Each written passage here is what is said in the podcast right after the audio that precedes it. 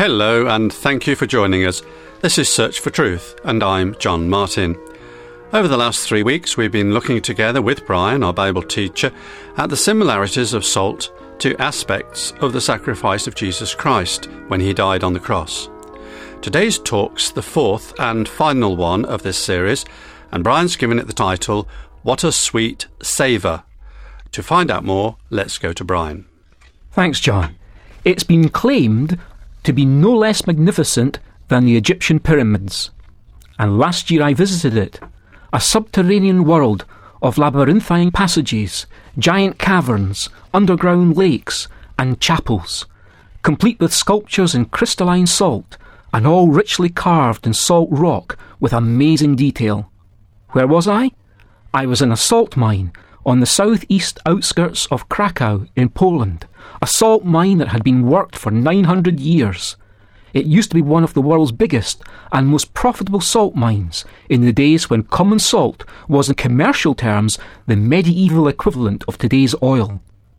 Today, in that Polish salt mine, visitors can walk underground for about 2,000 metres in the oldest part of the salt mine and see its subterranean museum, which all takes about three hours or so to do. Nine centuries of mining have produced a total of some 200 kilometres of passages, as well as more than 2,000 caverns of various sizes. The tourist route starts 64 metres deep, includes 20 chambers, and ends 135 metres below the Earth's surface, where the world's biggest museum of mining is located with its unique, centuries old equipment. Occasionally, concerts take place in the mine's biggest chambers. The unique acoustics of the place have made hearing music there an exceptional experience. And there's even a sanatorium for the relief of those suffering from asthma and allergies. A sanatorium situated 135 metres deep underground. Why? Because of the purity of the air in this salty environment. All this, of course, is testament to the value and the health benefits once commonly associated with salt which makes modern trends to reduce salt and its sodium content in our diet seem a little strange by contrast. We all know that flavour enhancers play an important role in foods and drinks.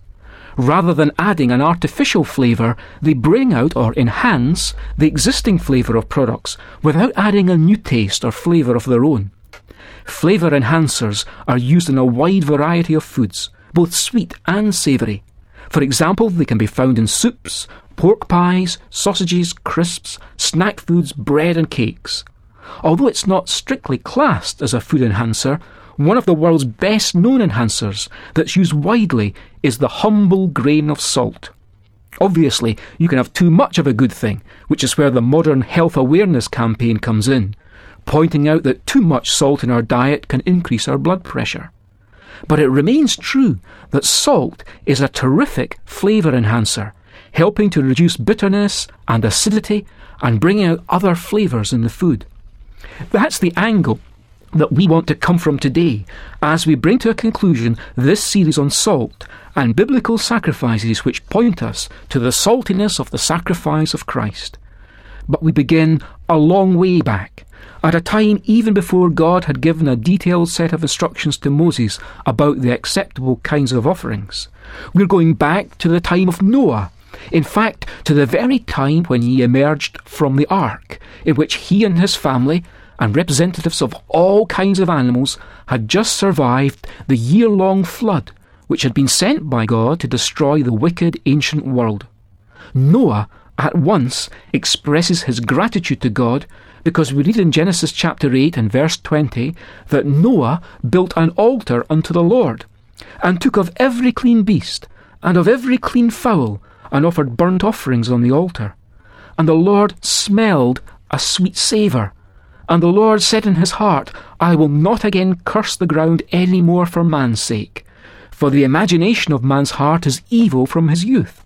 Neither will I again smite any more every living thing as I have done.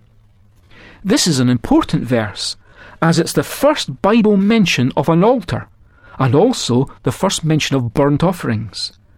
I'd like you to also notice that it says, The Lord smelled a sweet savour. we shouldn't confine our thoughts to the curl of smoke that rose from the altar then. God was appreciating, He was savouring the attitude behind Noah's actions. Had God not taught our first parents that sin required sacrifice? I'm convinced He did, when He made them coats of skin, even as He expelled them from Eden's garden. Skins imply animals had died sacrificially. Such blood had flowed for the first time in human history. It's a biblical principle that for sin to be forgiven, blood must flow. Besides, God would later, through Moses, show that when an Israelite wanted to make a vow of dedication or express his gratitude to God for good things received, he'd bring an animal victim for a sweet savour offering which would ascend as a soothing aroma to God in heaven from the altar. God savoured Noah's obedience, savoured his godly fear, which had moved him in reverent obedience to build the ark at God's command. He savoured the devotion of this preacher of righteousness as he brought to God his sense of indebtedness, his thanksgiving offering, now that God's judgment was past and they'd been brought safely through the water. But there was even more than that, even more that God savoured that day, surely. The Apostle Paul talks about Christ, an offering and a sacrifice to God for a sweet smelling savour. That's in Ephesians 5. Did God not even then, in the day that Noah came out of the ark and offered his sweet smelling sacrifice, did God not then look down through the centuries of time and see the ultimate sacrifice of his Son, who'd deliver all believers in himself from the wrath to come? from something even more fearful than a worldwide flood. Noah's godly fear, his reverence, his obedience were all pale reflections of the coming Saviour of the world, but they brought such pleasure to God in anticipation as he accepted Noah's sacrifice on that day long ago. You see, we often concentrate on the physical abuse and agony dealt out to Christ as he died for us on the cross. Mel Gibson's film, the Passion of the Christ focused on that. And we shouldn't forget the physical side, of course. Praise God for the Lord Jesus Christ, who endured the cross, despising its shame, in all that God forsaken darkness, in that indescribable experience that was His upon the cross. But the Bible doesn't really major on that side of things. The Apostle Paul talks about glorying in the cross of Christ. And that's in keeping with the scene on the Mount of Transfiguration in Matthew chapter 17, where Peter, James, and John are privileged to be on the mountaintop with Christ and see him gloriously transformed as Moses and Elijah appear with him. And the topic of that conversation on the holy mountain was all about the death Jesus was soon to experience at Jerusalem. God presented the cross there against a backdrop of glorious splendour that's God's view of the cross, from His vantage point. It's the pivotal point of history. It's central to all God's eternal purposes with the human race. The countless angelic hosts on high have been educated in all the ways and grace of God as a result of the cross. In the privacy of the darkened scene at the cross, when Christ gave himself utterly to accomplish all his Father's will, he was telling out the deep and eternal secrets of his heart's love for his Father in that unique and testing way, something we can only get a glimpse of as we read of Abraham's sacrificial devotion to his God.